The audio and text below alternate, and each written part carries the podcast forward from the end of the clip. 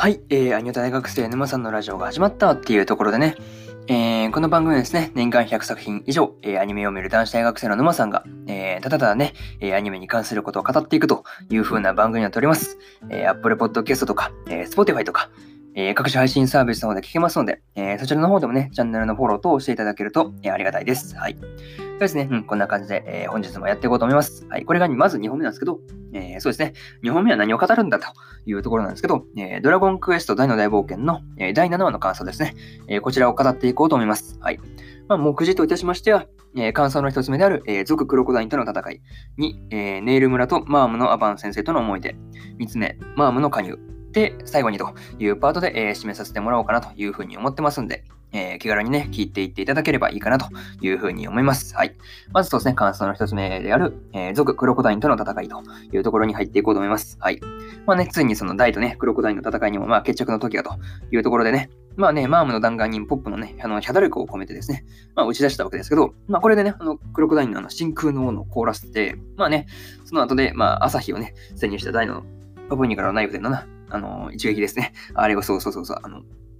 それね、あの目、に当てるっていうなかなか発想もある発想だと思うんですけど、そうですね。まあ、それで、まあ、片目を潰されたですね、まあ、クロコダインは、まあね、誇りに傷が入ったというところだったんですけど、まあね、なんか捨て台詞的にね、まあ、必ずお前を殺すという感じで、そうそうそう、去っていったわけですけど、まあ、そうですね、あの地面に穴を開けて撤退していくところは、やっぱりね、描写としてなかなかうまいなというのは思いますね。はい、そういう逃げ方をするかというところだったんですけどね。はい。まあね、一時的にまあ撤退していってました。またですね、その後、あの、ダイとポップはですね、えー、マームからあのマナンガのね、あのまあ説明とかをそう聞いてたんですよね。そうそうそうそう。まあ、とりあえずそうですね。まあ、なんて言うんだろう、マームにね、あのポップのあの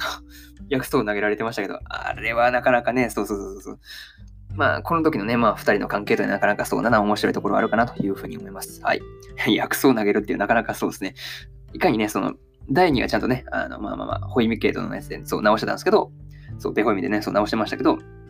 ね、ポップに対しては薬草をぶん投げるというね、そうそうそう、扱いの差がね、ここではなんか明確に出てるなっていうのを思いました。はい。とりあえずね、うん、これが感想のそうですね、一つ目である、えー、そうですね、族クロコダインとの戦いですね。まあ決着して、そうそうそうそう。まあね、まあ完全なる決着ってわけじゃないんですけどね。そうそうそうそうそう。まだまだ次がね、ありそうな感じなんですけど、まあそれが楽しみだなというふうに思います。はい。そうですね、次は2つ目なんですけど、えー、ネイル村と、えー、マームのアバン先生との思い出ですね。そうそうそうそう。まあね、ダイとポップはそのアバンの人というところで、まあそうですね、ネイル村で歓迎を受けるわけですが、まあね、マームのお母さんであるレイラはですね、まあ、かつてそのアバン先生と共に、えー、魔王と戦ったという人で、まあね、レイラからそのアバン先生のね、あのまあ様子というか、近況をまあどんな感じにしてましたかっていうのをまあ聞かれたときに、まあ、ダイはですね、アバン先生の死をね、まあ、伝えるのもなかなかね、そうそうそう、なかなか動揺が走るから、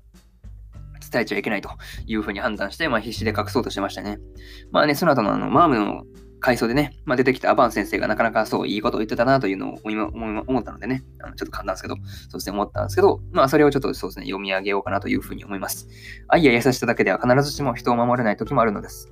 正義なき力が無力であるのと同時に、力なき正義もまた無力なのですよっていうね。そうそうそうそうそう。いや、本当名言ですよね。そうそうそう。いや、マジでこういうね、名言が多いから、そうですね。大の大冒険が人気だったりするのかなっていうふうなことを、えー、思ったりします。はい。まあそうですね。まあまあまあ。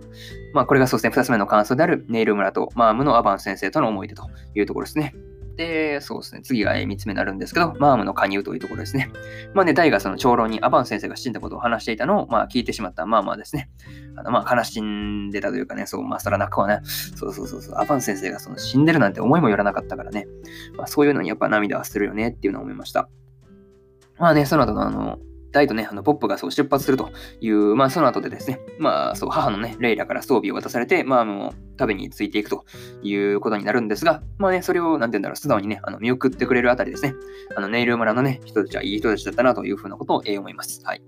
そうそうそうそう。まあ、ね、普通引き止めるからね。まあ、まあもう結構強いからね。そうそうそうそう。戦力が抜けるのは村としては結構いた手だと思うんで、引き止めてもおかしくないなというふうに思うんですけど、ね、それを素直に見送ってくれるのはやっぱいい人たちだなというふうに思います。はい。まあね、こうしてそのダイとポップとマームとね、まあ、ラストでこの3人が揃ったというところでした。はい。ですね、これが3つ目である、えー、3つ目の感想である、えー、マームの加入というところですね。で、そうですね、感想3つ語ったので、えー、最後にというパートに入っていこうと思います。はい。